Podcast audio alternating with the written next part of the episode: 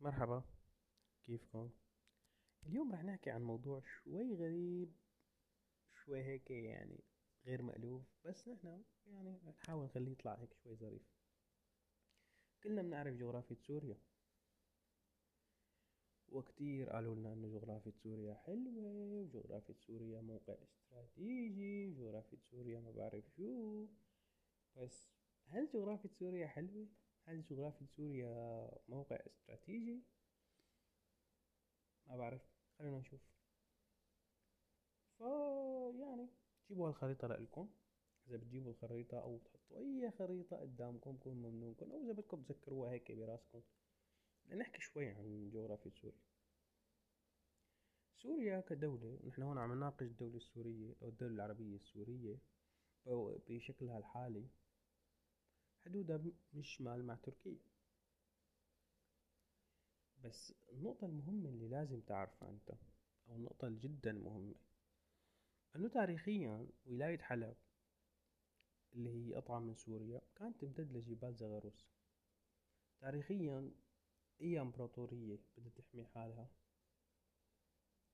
بتحاول تخلي مانع جغرافي بينها وبين أي دولة تانية.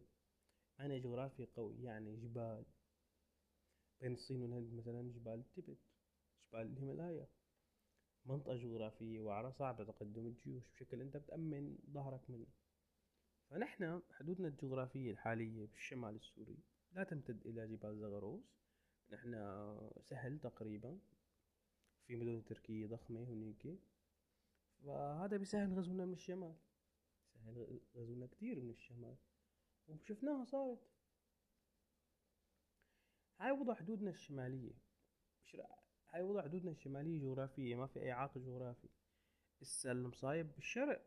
بالشرق أبدا ما في أي صحراء منطقة مفتوحة ما في أي شيء بيمنع أي شيء أي جيش يتقدم عليك. فعمليا أمور سهلة وبسيطة وميسرة يعني. والعائق الجغرافي الوحيد اللي هو النهر. وهلأ بنشوف إنه النهر فعلا صار هو نقطة ترسيم الحدود ما بين سوريا الديمقراطية والجيش العربي السوري. جنوب هسه الوضع شوي أكتر. يعني شوي هيك أبسط شوي. الجنوب آه ما كمان ما في أي عائق جغرافي. في آه جبل العرب والباقي سهول والباقي هضاب مفتوحة. فعمليا الحدود فعلتة النقطة الوحيدة بالحدود السورية اللي هي خلينا نقول آه، سيس جبال اللبنانية هي منطقة وعرة وصعب إنك أنت تقدم جيوش أو تنغزي منها يعني. جيوش فعلية تنغزي منها. فهاي النقطة الوحيدة القوية بالجغرافيا السورية. هاي من وجهة نظر خلينا نقول من وجهة نظر هيك عسكرية على السريع. طيب خلينا نحكي من وجهة نظر لوجستية.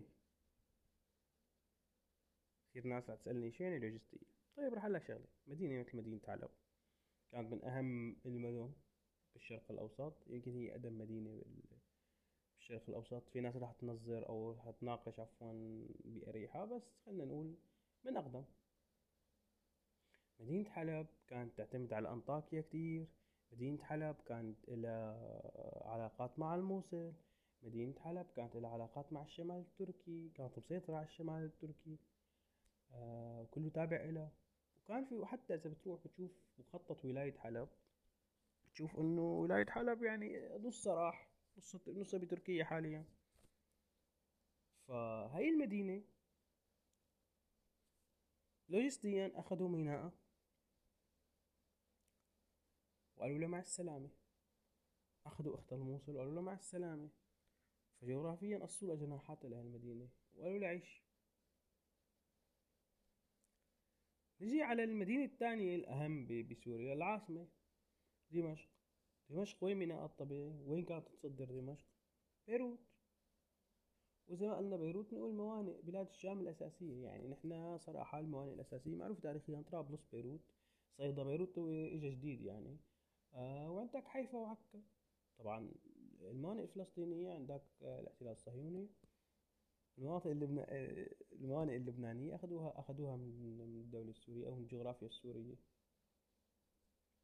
مش شغلتي بس ملاحظة على هاي مثلا مش شغلتي ناقش ليش هاي الدولة وليش هاي الدولة. أنا بس عم بحكي كمدينة مثل دمشق ما عاد عندها ميناء تصدر منه. فعمليا عمليا أنت أهم مدينتين عندك أهم مدينة جغرافيا صار لهم block. ويقولوا لك جغرافيا بلد مميز. أهم مدينتين لهم جغرافيا block. ضل لنا فتحة حمص اللي هي بتسمح لك تنتقل على على الساحل. بس للأسف الساحل السوري ما في ولا ميناء واحد بأهمية بيروت أو طرابلس أو ومش عبس لأنه تاريخيا ما في بيحمل مؤهلات إحنا ما تعبنا نغير هاي المعادلة. فإذا يعني جغرافيا نحن على أهمية الموقع على أهميته إنه استراتيجيا بس. موقع غير قابل للدفاع عنه حاليا بالحدود العالية. ممكن بفيديو ممكن بفيديو تاني نحكي شو ممكن تطور بالبلد لحتى تقدر تدافع. موقع غير قادر تدافع عنه موقع ما بيسمح لك بأهم مدنك حاليا جغرافيتك أهم مدنك عاملين لها بلوك أه وشو هسه؟ إذا بتحبوا تسمعوا شيء أكتر عن هذا الموضوع خبروني. في أسئلة معينة كمان خبروني. برد عليكم. شكرا لكم. هذا كل شيء لحد دلوقتي. يعطيكم العافية.